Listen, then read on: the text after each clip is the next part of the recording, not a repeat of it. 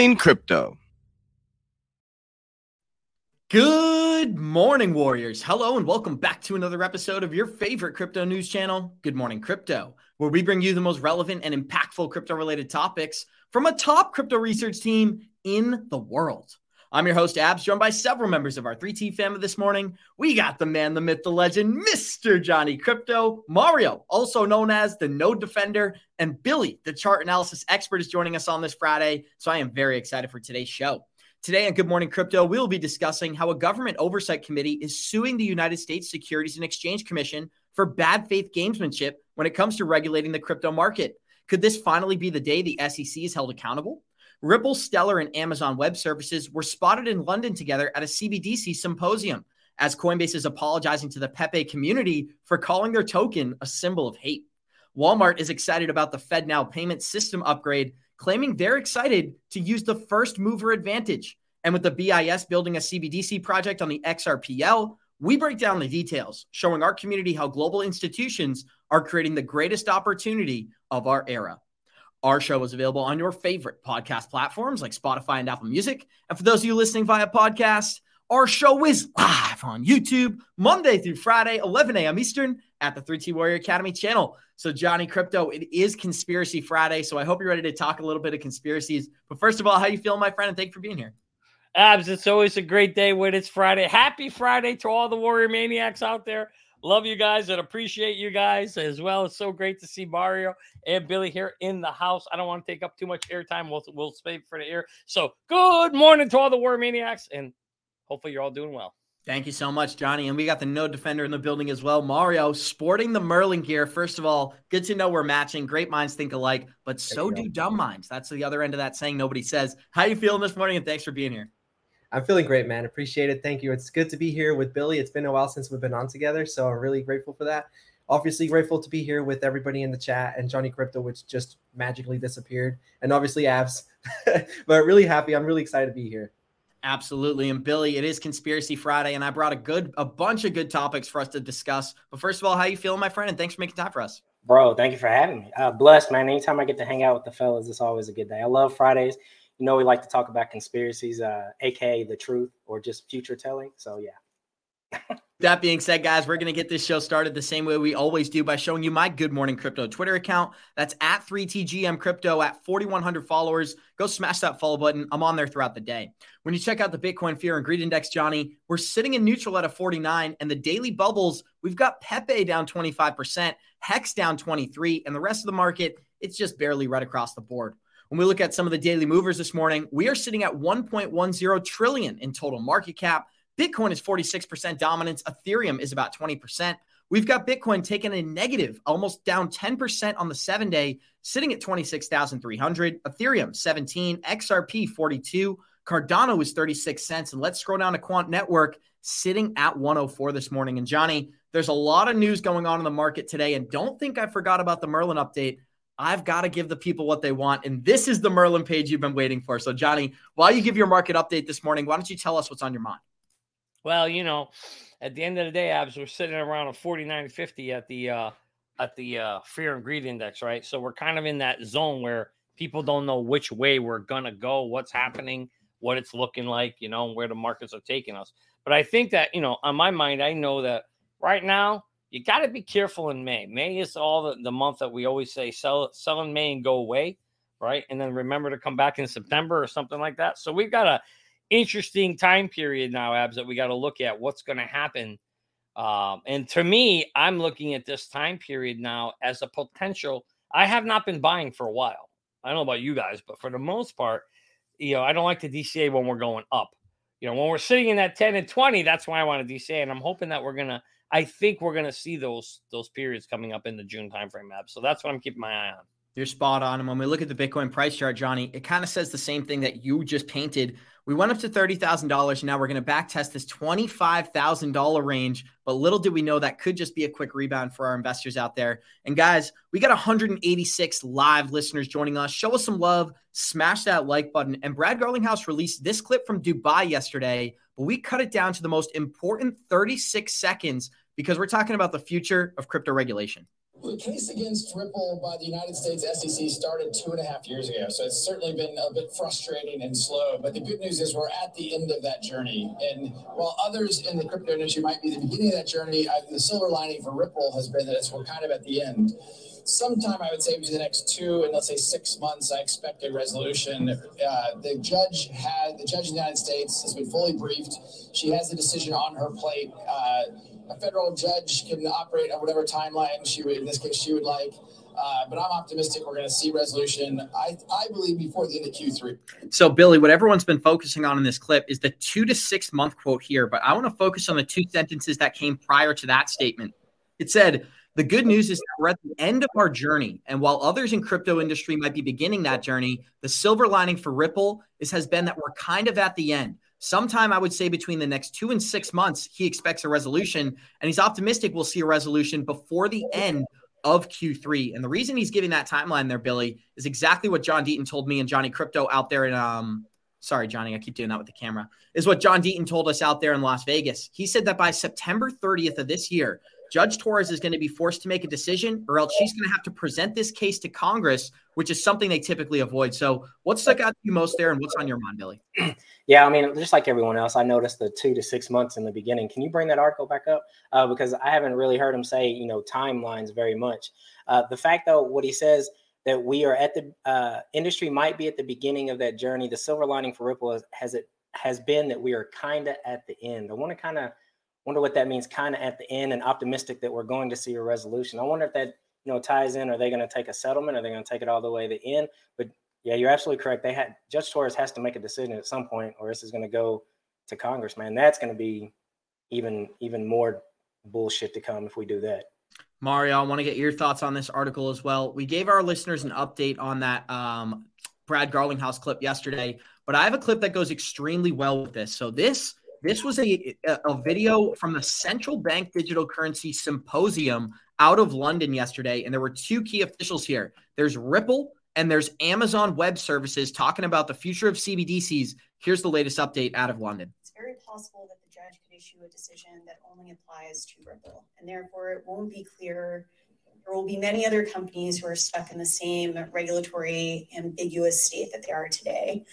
The second is it doesn't allow for public engagement. And, and the best rulemaking, legislative or regulatory process involves that, that public output, not just from industry, but from academics, from consumers, to really have all parties weighing in, voicing their concerns to get to the best outcome possible you just miss all of that when you have to go through the courts to reach reach an outcome which again just may not even solve the problem that affects industry and johnny the biggest news out of this morning from the united states is the fact that an oversight committee is now suing the sec for what they've done to regulate the crypto market so far and this is a narrative we've covered deeply on our channel jay clayton and william hinman have blatantly regulated Ethereum into success when it comes to the United States. And now we may see something similar when it comes to Ripple. It's very possible that the ruling only applies to Ripple. How do you feel about that quote and the tables turning when it comes to the Ethereum versus Ripple regulatory story? Well, I mean, I think as we heard from Jeremy Hogan, the ruling depends on at what level, court level, uh, this decision gets made, abs. So if it gets made at the appellate level, it becomes a much more binding ruling for the overall industry. If it's made at Judge Torres's level, just the federal circuit level, it's not as binding and it can be. And if it's a settlement, it's literally just Ripple and nobody else. So you can kind of see there's multiple tiers here that matter and how this thing is going to play out. And that's what we're looking to see.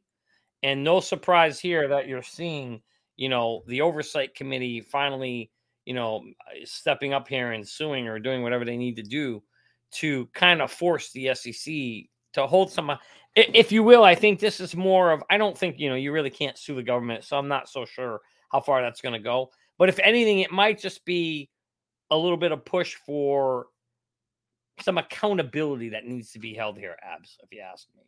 Do you think it plays into this quote with Brad Garlinghouse, Johnny? Before I kick it back tomorrow, I want to get your thoughts. He said the good news is that we're at the end of our journey while others in the crypto industry might be at the beginning. And I think that ties in perfectly to the video I just showed there. Ripple might be in a situation where they have clarity and the rest of the crypto market, even projects like Ethereum and Algorand, are just starting their dealings with the SEC. Well, so again, that eh, the answer is, and I hate giving answers like, but the answer is it depends, right? As for what I literally just said, um, if depending on where that ruling comes and how the ruling happens, if it's a settlement, then absolutely, Brad's right. Ripple's going to be so far ahead, abs of everybody else because they will have the clarity. They would have been through the two year journey. They would have spent the two hundred million dollars to get that clarity, which is an expensive price tag. Um, and they will be way ahead of the industry abs.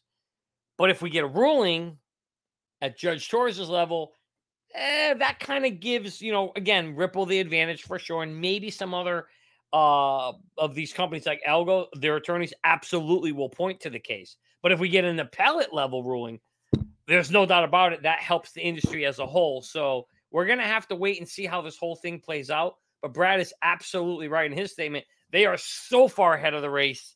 I mean, miles ahead of everybody else if they get a settlement or ruling at Judge Torres's level they will be miles ahead in terms of uh, what the outcome will be for them and how they can proceed and operate moving forward. Mario, and what I really believe is going on here, and you can tell from this Ripple report that came out yesterday. I want to give a shout out to somebody we started communicating with at XRP Las Vegas, Linda P. Jones. She does great content on YouTube. She's going to be joining Good Morning Crypto relatively soon. And this was an article that she highlighted on her channel. Ripple released this new report, The Future of Central Bank Digital Currencies. And if you scroll down below, they highlight many of the projects that their company is involved in. As you can see, Mario, I thought of you when I saw this first one. In Brazil, the central bank is readying plans to launch a CBDC by next year. The Central Bank of Montenegro recently announced a pilot project with Ripple. The Bank of England seems to be moving forward with a digital pound as evidence on their job listings for central bank digital currencies. And anybody who doesn't know, we've covered this extensively on Good Morning Crypto. Ripple is a part of the foundation creating the digital pound. So I don't want to go through this whole list here and bore people, Mario. But what do you think is really going on? Is it finally time that the SEC is held accountable when it comes to the stall tactics they used on Ripple by suing them and using the SEC as a regulatory arm? Yeah, I mean, th- this battle with the SEC has, has, been going on for a while, and, and I mean, it's the only country in the world where we're seeing a battle between a government agency and and the industry, right? Where which is crypto or blockchain. Like we're not seeing this happen anywhere anywhere else in the world, which which is mind-boggling because um, you know I think we're having some issues with my mic, so I'll I'll let somebody else take the floor. But uh, yeah, I just wanted to outline that. Like it, it's crazy how like the U.S. is at the forefront of this battle, and they're starting to get so much pressure. So.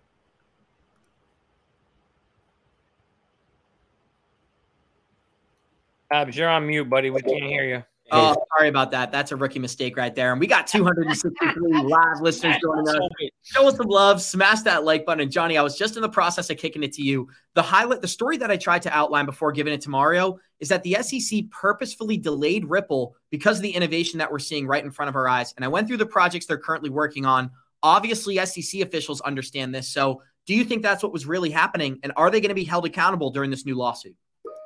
Uh, no, no, SEC not the, the lawsuit's not going to go anywhere. It's going to get thrown out. You, you really can't sue a government agency. I don't believe for the most part. So this will be, you know, this will be a dog without teeth. You know, you have some barking, but that's about it. Uh, there'll be no bite. Um, will, will, will it will it drum? Yeah, I mean, maybe a few congressmen will pick up this article and maybe talk a little bit about it, abs.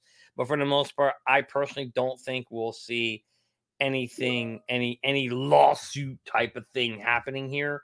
Um, it'll kind of be like a it'll be kind of more like when Gary was on the stand. He got hammered and then and then that was it, right?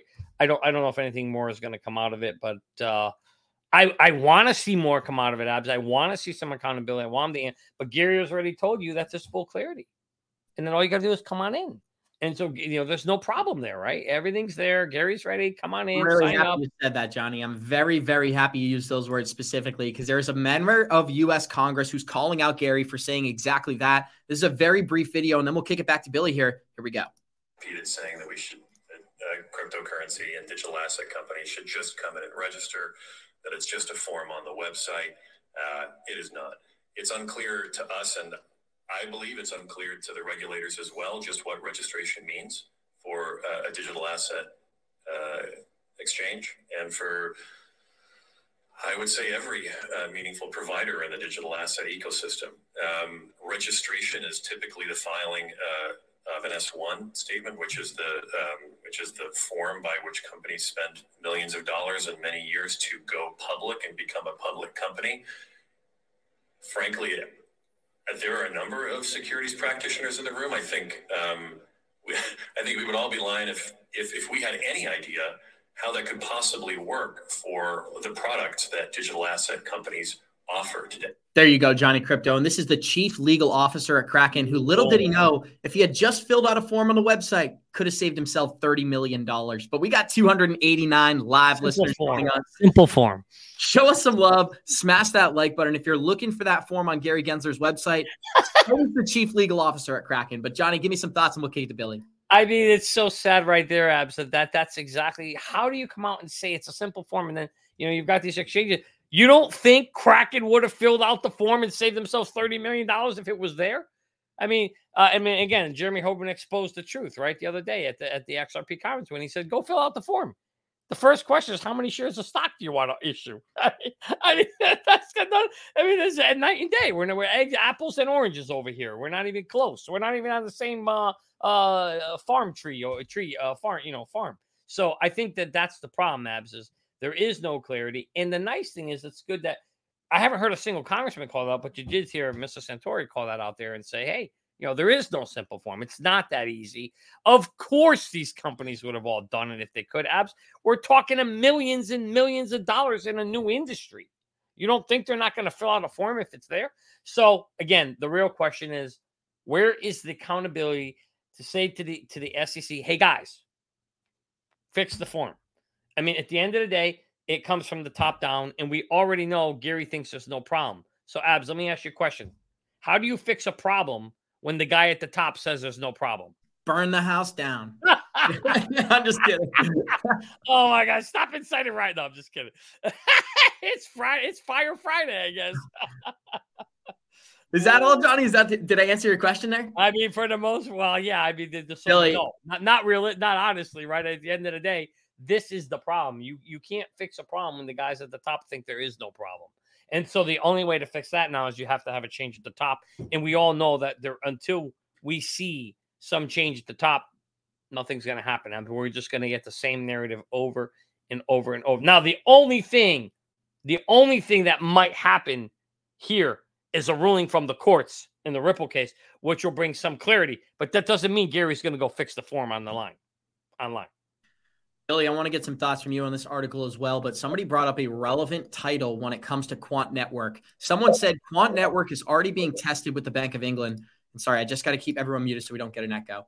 When Quant Network is already working with the Bank of England and they're regulated as a utility token in the UK, Switzerland, and the EU under the new MiCA rules. This is confirmed to be working with the Bank of England through the BIS project Rosalind. They're also headquartered in London, and Nexi is a key partner, which is the largest payments operator in Europe. That's not the only good news we have for our listeners and quant holders out there. Check out this corresponding update out of Dubai. Mutton confirmed that the Bank of England had been experimenting with the digital pound, and they explained that Quant has been an important participant within these experiments. More evidence for our holders out there. Quant Network is taking over when it comes to traditional finance and digital finance moving together. Billy, what sticks out to you? Feel free to address anything. I want to just throw that Quant Network update in there.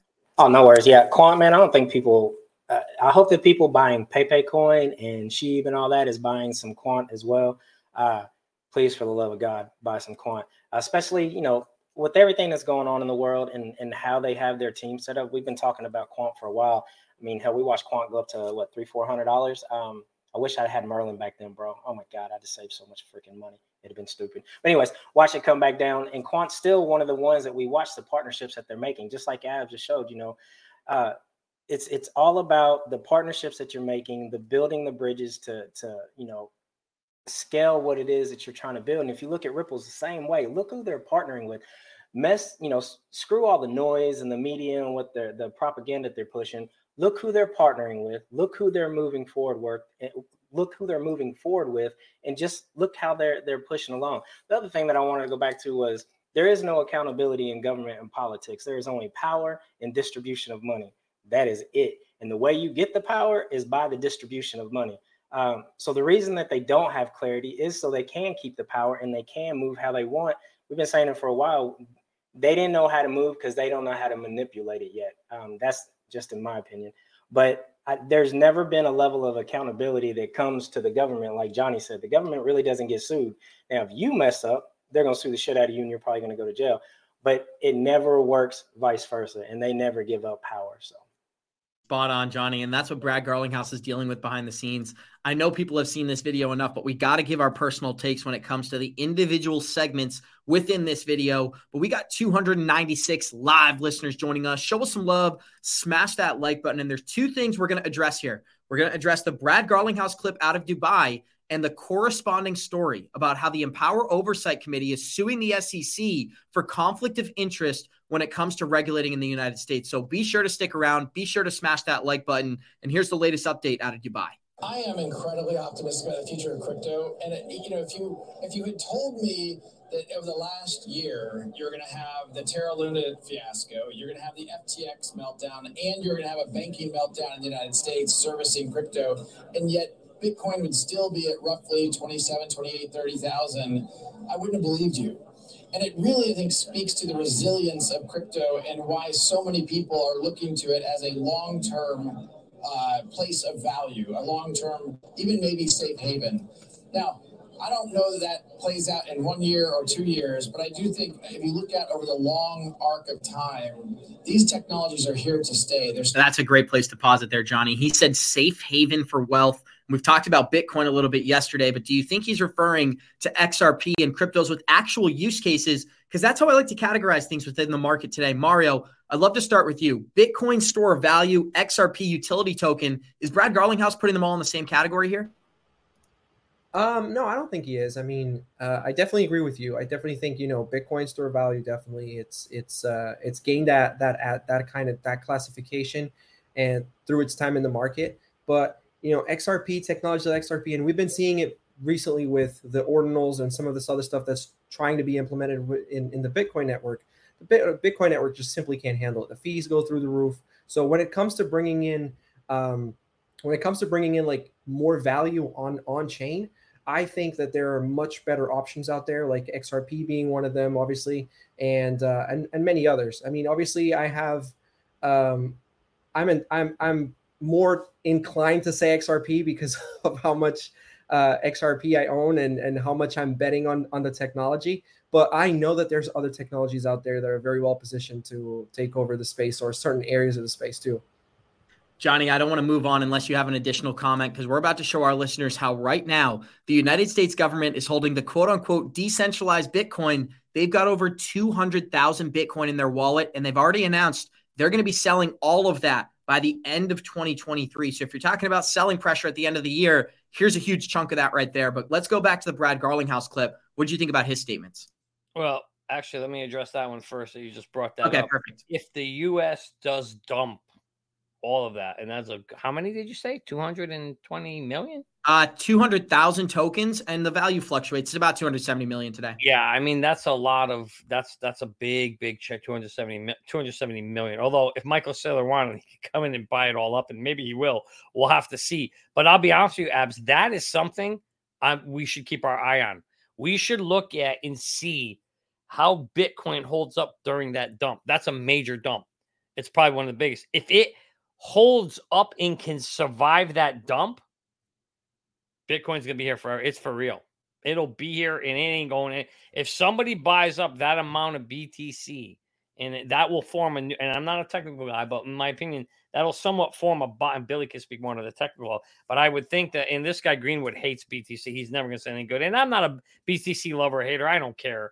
You know, the reality is this I just look at facts. And if it can hold up on a dump that large, you know, and I'm sure they won't dump it in one day, but and somebody's buying that volume up, that will be instant validation that Bitcoin is here to stay.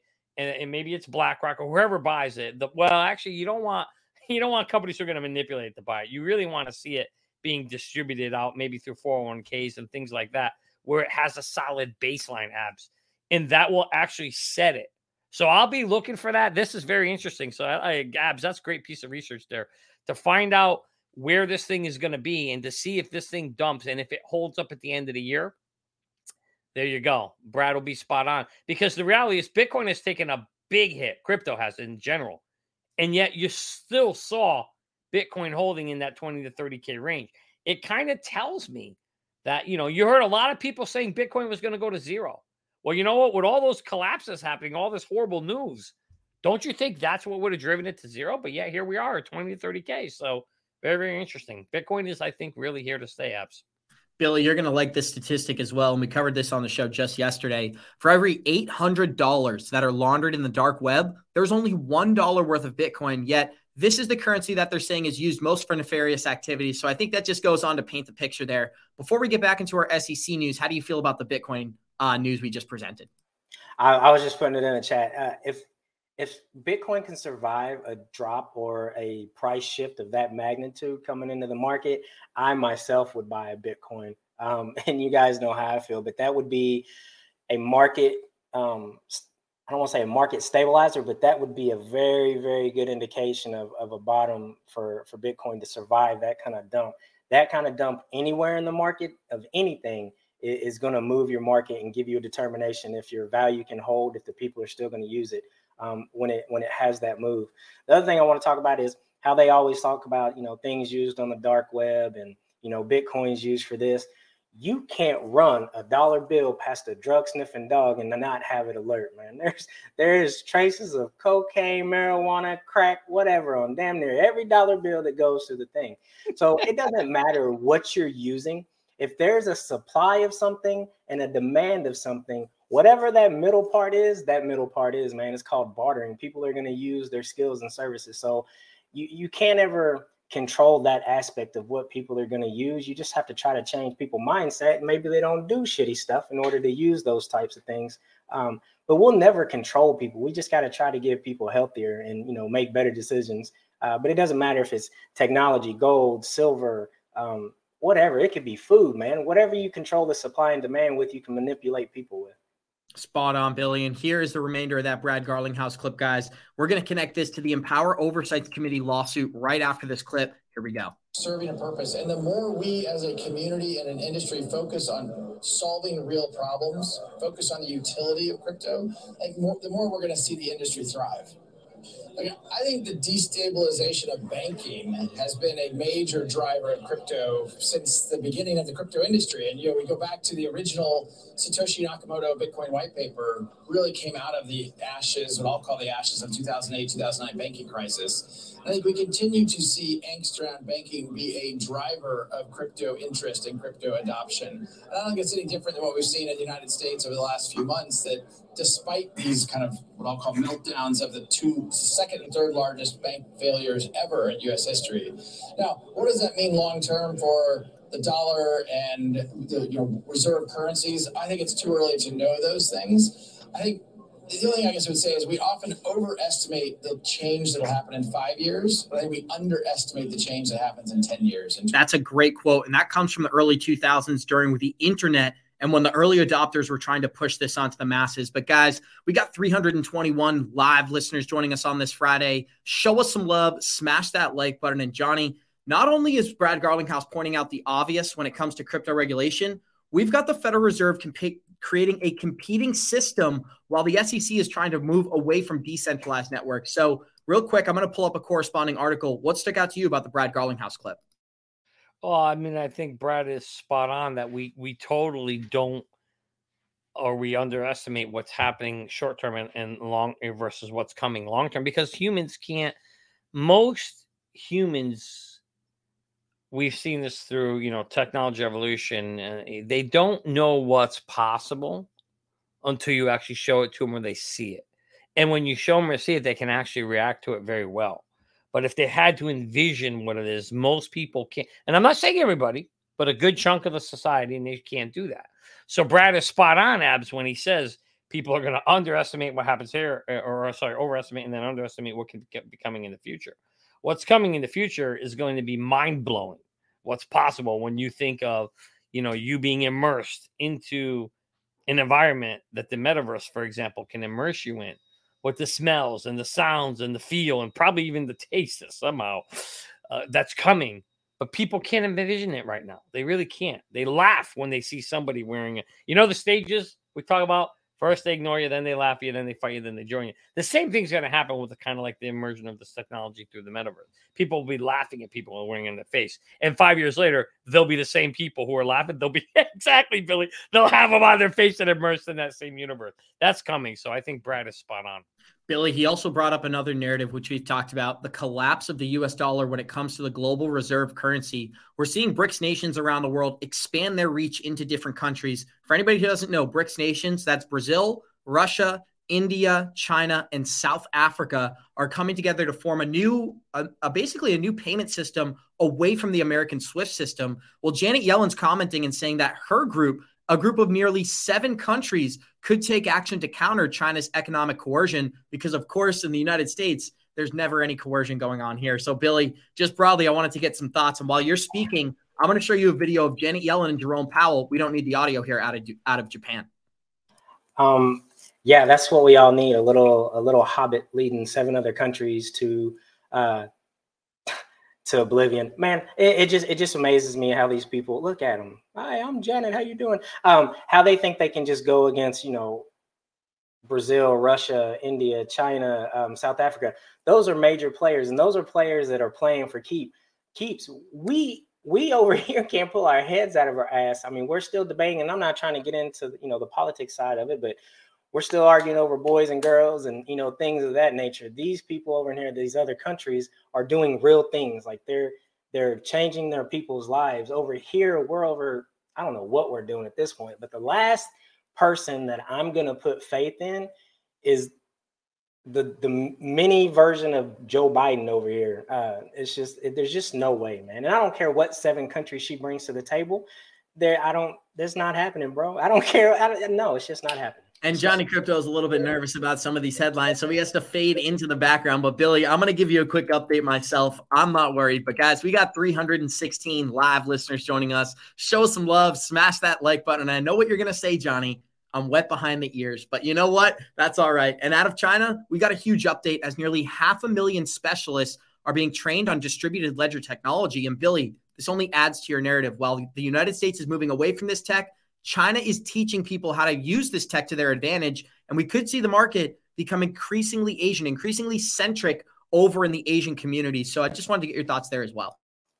We're just, bro, we're so different as a people, man. I mean, you just, you, you look at other countries. Um, divorce really doesn't exist in other countries. It's prevalent here. Why? Because there's no accountability things. Like, um, if if you don't want to be something, you just change. There's there's they're actually teaching their people and giving them the skill sets. We're putting dumb shit in front of our kids and allowing them to be on their phones and no accountability anymore. It's just crazy where we are. So the more that we get divided in that, the more that we're going to grow apart, right? And it's, it's like you said, it's all about narrative. How do you tear down a country, man? You start when they're little. You go after the kids, you control how they brought up, and then you got their minds forever. Um, so yeah, if they could train 500,000 people here, to do, you know, distributed technology and actually bring it here, let us understand it, make the decisions. We already know what it is. They just don't want us to know it. Here's what makes absolutely no sense, Billy, and I'm going to kick it to Mario here, is that when we listen to the big banks, Bank of America, Citibank, HSBC, they all tell us that in the next 10 years, we're going to see 8 to 10 trillion dollars of central bank digital currencies in the global economy.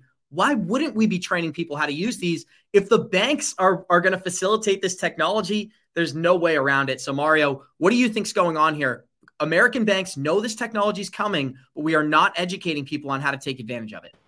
Yeah, that that's crazy. And I think Billy summarized it really well. You know, it's it's uh, America is, looking like it's falling behind, and it, and it as I stated yesterday, it's looking like it's falling behind. I have a hard time believing that they're really falling behind in the background. You know that in the background they're definitely aware of this technology. They're definitely in my opinion, they're definitely doing something about it. But they're making it look like, you know, that this is not going to get anywhere. This is magic internet money, as they've called it many times in the past, and it's fake and it's uh, it's used for nefarious activities. And they're giving us all the negativity.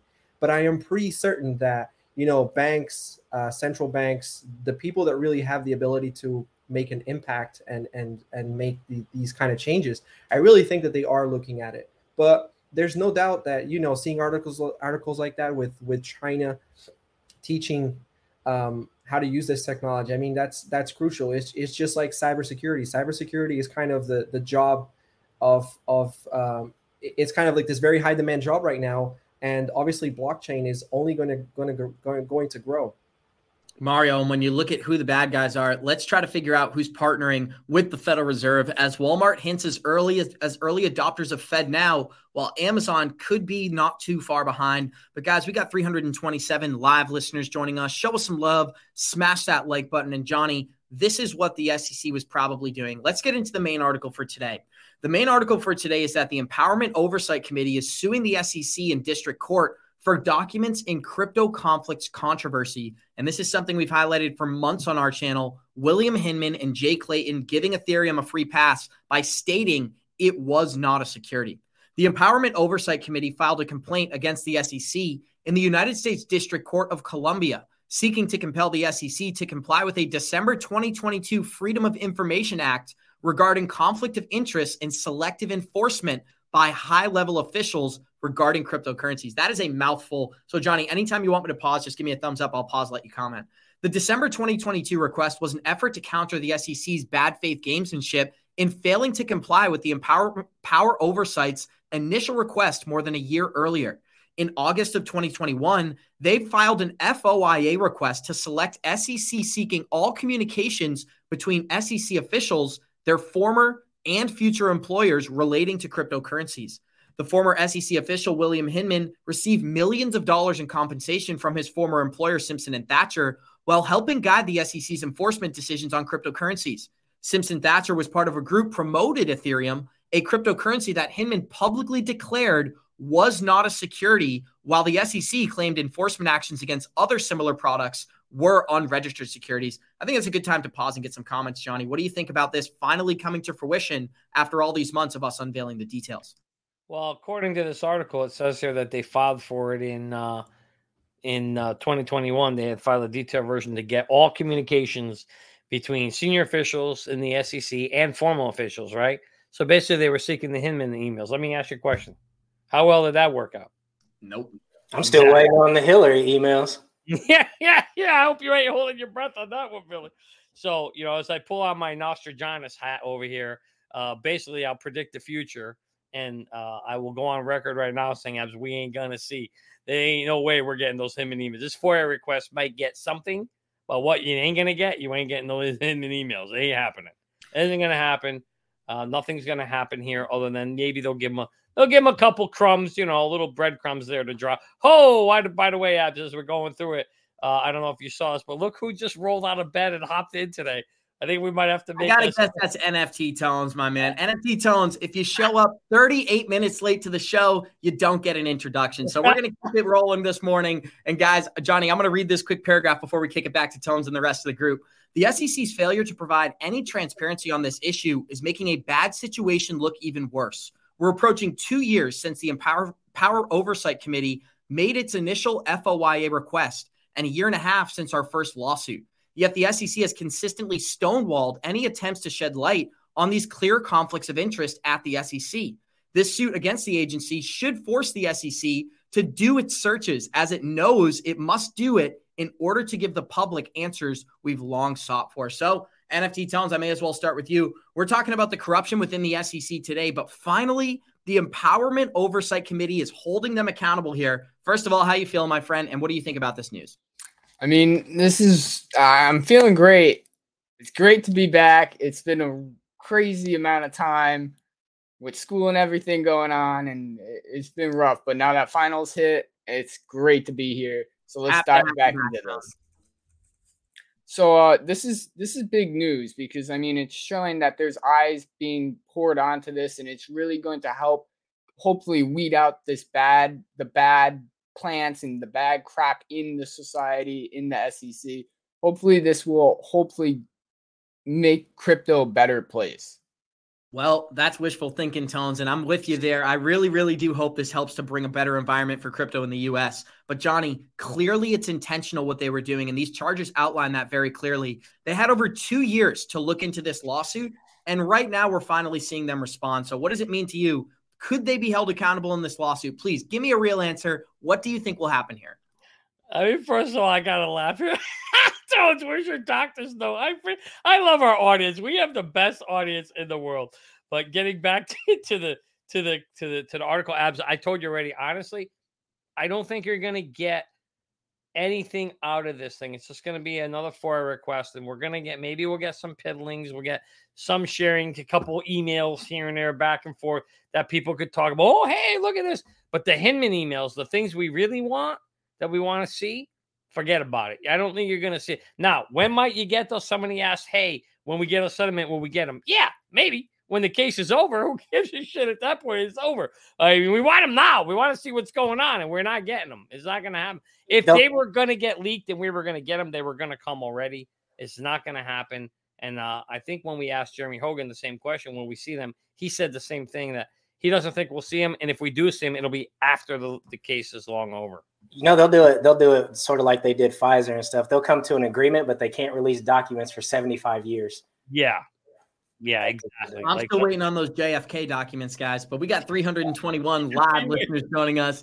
guys. That's what I'm talking about. The SEC and these SEC officials, no one really holds them accountable. That was the biggest problem I had when we watched Gary Gensler at that hearing even though he wouldn't claim that Ethereum's a security, certain cryptos are commodities.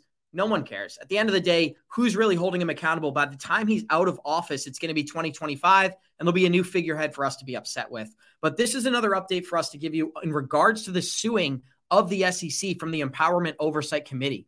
In that decision, the Empowerment Oversight Committee requested information about specific search terms the SEC used to identify communications with Simpson and Thacher, the Ethereum Alliance, and One River Management, each of which was identified in August 2021's request. The SEC refused to conduct any searches, stating that they could not know the names of the personal of the personnel from these entities. And the SEC asked the Empowerment Oversight Committee for a list of names when conducting searches. The SEC then refused to search for the names once the Oversight Committee provided them. So, Mario, can you believe that? What are we witnessing here? I'm going to give you the open floor. Yeah, I mean, we're yeah, we're, we're witnessing what we've been witnessing for a long time, right? it's complete confusion. Nobody understands anything that's happening. It's it's crazy, but you know, nothing new under the sun, unfortunately, Abs. Uh, I just can't wait to the moment that uh, we do finally get some clarity in the spacing in the United States. Again, the whole entire world is is seeing this space for what it is. Only the United States is seems to be in this battle, but as Tones was saying, and I think he was spot on. There's a lot of eyes coming into into this right now. There's a lot of uh, uh, fingers being pointed towards the SEC from a lot of different directions. So I think that something's got to give very soon, and I'm excited to see um, what that giving is going to be. But nonetheless, guys, I'm going to bounce since uh, uh, Tones finally made it and he got that doctor's note. I'm going to make it out of here so I got so I can get some stuff done. But it was great being on with you guys. It was great seeing everybody in the chat. I love you all and have a great weekend. Thank love you so much, Mario. Appreciate you giving us your time this morning, and you're going to love this.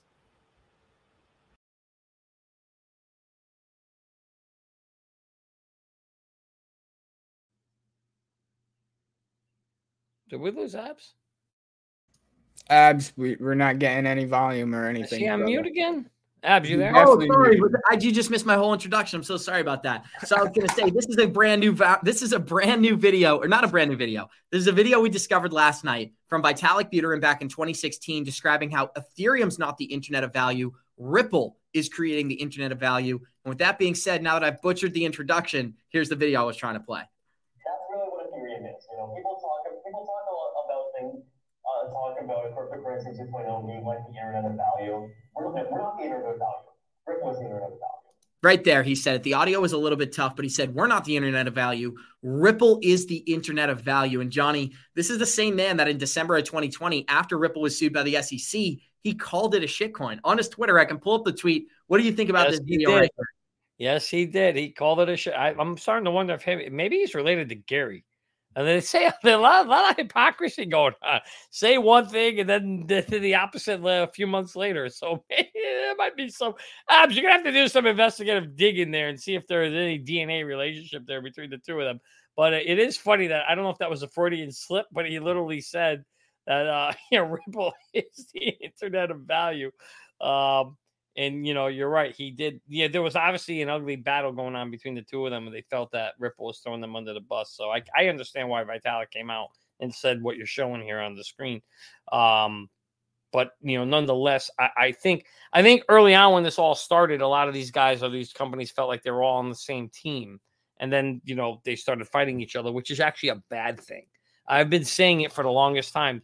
This industry is under attack right now, abs the worst thing that can happen is for them to be interfighting with each other when there's a, when there's a larger enemy at, outside.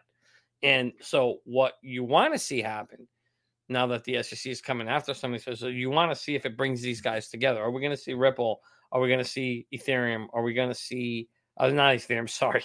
Are we going to see Ripple? Are we going to see Coinbase? Are we going to see Binance all coming together through some coalition or whatever to kind of lobby and fight for the, you know, to, to balance the scales out, abs. This to me, when you always ask me, Johnny, what are you looking for? That's one of the biggest things I'm looking for right now. Yeah. Do we see, do we see some camaraderie starting to happen because the enemy of my enemy is my friend? We'll have to wait and see. Johnny Krypto, this is a great time to show our listeners the smartest way to track your crypto. And guys, you're going to get the first day first 30 days absolutely free. Have you gotten wrecked in the crypto market space or watched your crypto portfolio go all the way up and then all the way down without taking profits? If so, it's probably because you didn't have an exit plan. The good news is that doesn't need to happen anymore thanks to a new and innovative crypto tracker called Merlin. It's the smartest way to track your crypto. Merlin brings all your coins into one place so you can see all your assets across the different exchanges on one screen.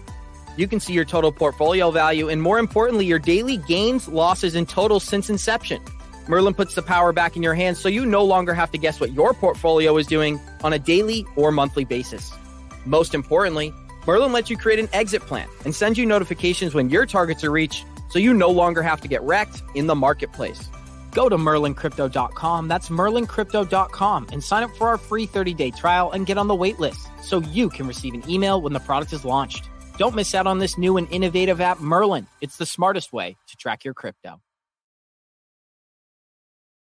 It is the smartest way to track your crypto. And guys, click on the first link down below to get your 30 day free trial. But Johnny, you're going to love this investigative journalism we did yesterday. And with nearly 300 live listeners in the building, show us some love, smash or tap that like button, and check out the latest update out of Amazon, Ripple, and Stellar when it comes to central bank digital currency. So I'm going to read a little bit here, Johnny. I'm going to kick it right back to the group.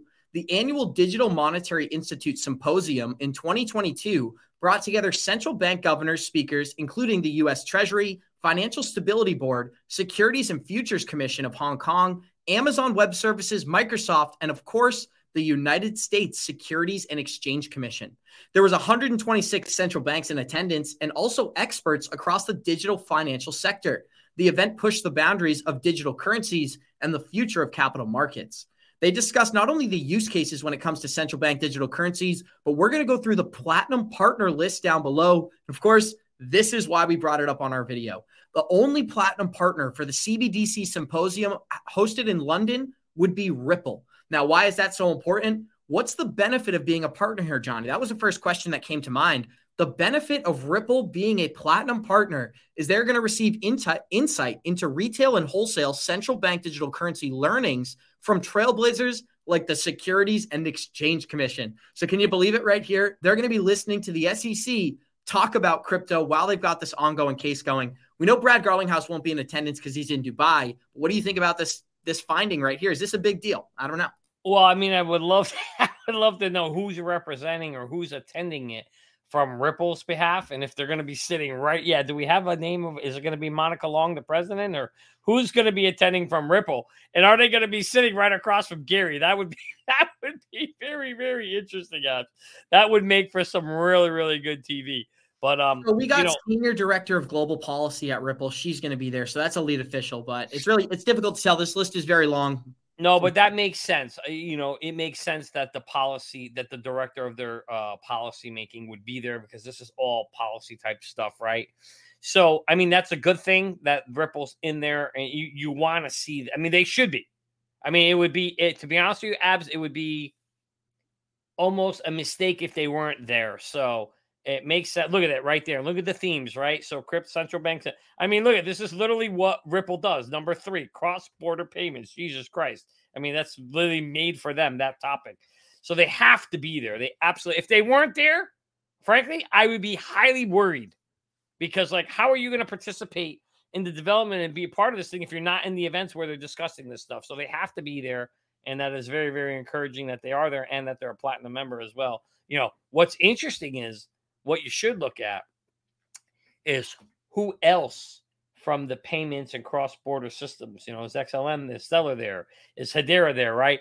Uh, is Quant there? Although Quant's a little different, right? Interoperability, but they Okay, should be ready? I have an answer to this question. So Stellar was there. They're not a platinum partner. They just had a booth at the event, but it was literally only Ripple and Stellar at this event with Amazon to discuss CBDCs. There you go. There you go. So eh, very, very interesting to see that primarily only two players in the space, and one of them is a platinum player partner, and one isn't. So I got two stories to connect to this as well. We got a quote out of we got a quote out of this conference from one of Ripple's lead officials. They said every central bank that we talk to discusses cross-border payments with us. Not only is that a big detail, Johnny, an update out of Digital Perspectives, aka Brad Kimes, said that while we can't say just yet that the BIS and Project Polaris is using the XRPL, we can say that they're working with Ripple to solve that problem.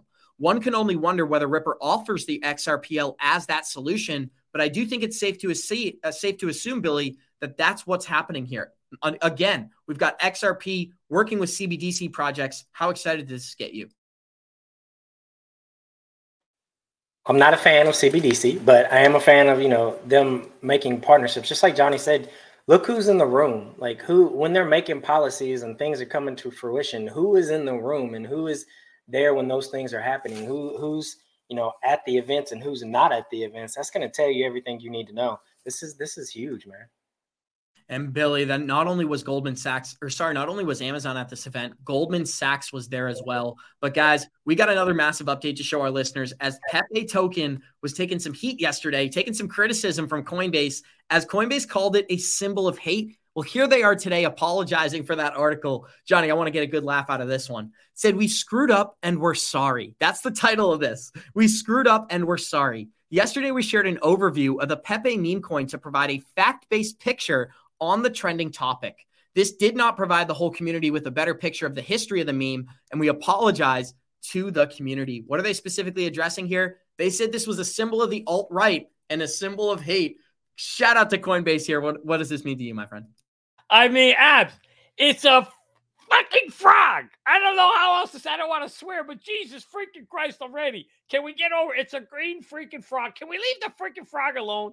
For heaven freaking sake, can we stop being so damn whatever the word is, you know, worried about every tones I see you're laughing up there. I mean, come on, guys, let's go. Let's talk about something that has value in life, and let's not worry about a frog and whether it's related to the right or the left or the center. Jesus Christ, I'm so happy. Good. I'm glad they had to apologize for it because it was freaking stupidity at the highest level. We shouldn't even be talking about a freaking green frog right now, Abs. Let's go rapid fire on the updates here because I don't know if Tones had a comment. Tones, did you want to comment there? Sorry about that. Sure, sure. Why not? I mean, yo, meme coins. Hey, at least they came out and apologized. I give them that. Unbelievable. Unbelievable. Yep. And with that being said, guys, I'm going to go into our next article, and I just lost it in the background, but this is a big update out of or out of Twitter this morning, as Twitter's new CEO, Cinda Yakarian, I can't pronounce any name, sorry about that, is currently the executive chair at the World Economic Forum and was the vice president of advertising at NBC Universal. We've been an advocate of Elon Musk taking over Twitter, Billy, and we, this is something we've been excited about. Hopefully, as a proponent of free speech, what do you think about uh, somebody who's currently working at the World Economic Forum now becoming the CEO of supposedly the free speech platform? You know, I still haven't made up my mind whether Elon's a good guy or bad guy. I think he's one of the smartest men that's walking the face of the earth. But Um, I don't think he really believes in free speech because he's, you know, he shuts down people all the time. When you believe in free speech, you believe in all speech. That means whether you like it or not, whether it's about you or not, you got to accept what comes. And whether it's about your kids, about your plane, whatever it's about, free speech is free speech. And anything other than that is not free speech. Um, the fact that this lady's in here, I think it just goes along with everything else, man. It's, it's a wait and see game. I agree with you. The fact that she worked in those those former places kind of makes some red flags, but we're in a time right now, just like you said earlier, everybody wants to be offended about something. Everybody wants to be a victim of something. Oh, you hurt my feelings, you're the alt right. Oh, you hurt my feelings, you're the fucking snowflake or or this and this. Not understanding that none of it makes a fuck. Like we're all here together to try to get through this shitty stuff that that, that we're in, and we got these ah, these people in here got us in here, man. And all we can do is focus on being a victim and under, not understanding that if we come together, like Johnny was talking about earlier, they can't fucking stop us. We could leverage everything. If we had all these companies together to leverage, say, hey, we're going to shut it down unless you guys do this, we could absolutely do that. But we're so busy on this other end of stuff being offended and everything that we, we don't have time to grow. And if we could just acknowledge that and come together and realize that there's not a left, there's a not a right, there's just us, and we're all trying to get through this shit together. And you know, that's part of the thing that gets me about the crypto community, especially the influence, man you guys are out here just bashing each other. Oh, your pick, you're you suck because you got this pick. You suck because you got this pick. What are y'all gonna do when we're all in the food lines together? Because you got to keep that same energy in the food lines. So just if we could all come together, quit bashing each other, and just like I don't know, just bring it all together, man. Leverage us against them rather than them against us. We've got a great video to play in correspondence to that, Billy, but we got 286 live listeners joining us. Show some love, smash that like button. Johnny Krypto, I got to get some quick commentary on this story before I play the video responding to Billy's clip. A French crypto trader has been sentenced to 18 months in jail and a fine of $3.7 million in Morocco for the crime of purchasing a Ferrari with Bitcoin. What are we witnessing here? What's going on? And how do you feel about these allegations? This is scared to be Jesus out of everybody. Um, when you, I saw this article this morning and I had to read it twice. I was like, "Holy crap!" At first, I thought it was in the U.S. and that was really disturbing. Obviously, across seas, but I mean, you know, not not being, uh, it's not legal tender, right? So again, you you, uh, you know, you got to follow the laws of your country. So I understand it, you know, and it's sad. It's a sad, sad thing, uh, Abs, and it's going to make the news, and we'll see what it means. But Abs, while we're on topic of crypto, there's one thing that I want to share. I want to remind everybody because uh, this show is really for you guys. Um, guys, we talked about the the Gala airdrop, and just so you know, it is happening this Monday. So if you haven't, and abs, I'm sharing my screen here. Sorry, I didn't I didn't spring on you earlier, but I just remembered Monday is the airdrop. So guys, um, you need to make sure your coins are on the Ethereum blockchain if you have them in a wallet. So make sure you're doing that. And these are all this a great list here of all the exchanges here that are actually supporting the drop. But however, we do know one that isn't. Coinbase is not. So I'll try to put this link in the chat here if I can.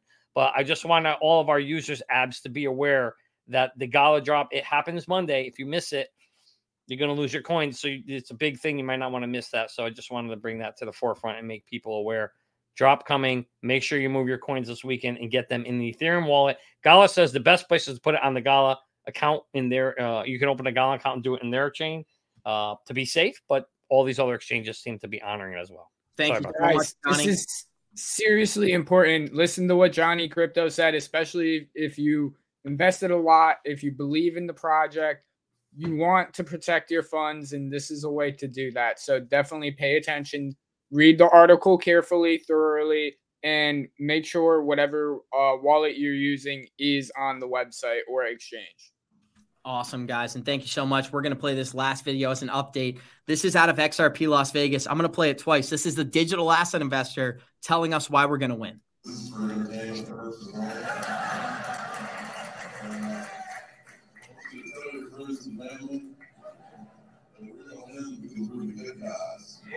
Yeah. So I think that's a great way to end this Friday episode, Johnny. We're gonna win because we're the good guys, and we got. Hey, go ahead. Hey, Abs, you remember that? We were standing right next to him up there. That was awesome, getting to meet all those uh those folks there. You know, really, really. Hopefully, you know, I don't know how many of our audience made it there. I know some did. It was great to see you guys, whoever did make it. That was a great, great event. If you didn't make it, um, I would encourage you, you know, if there's one next year, to come. There were so many good speakers. Our man Abs here did a wonderful job as a host, hosting two different panels. It was so awesome to see him up there um, and to be bringing and educating the audience. 400, we were in a packed audience. Abs 400, not an empty seat around. It was really, really impressive. Absolutely, Johnny. And they were giving Johnny Krypto the good old fashioned encore after his segment. But guys, do us a favor, smash that like button. I hope you have an amazing weekend. Thank you to Billy. Thank you to NFT Tones. And thank you to Johnny Crypto himself. We'll see you guys in like 72 hours. And like we always say, Warriors, rise. Get your shit together, baby. Thank you for joining us. And next week, Wednesday guest, Brad Kimes coming up. Woo! Don't miss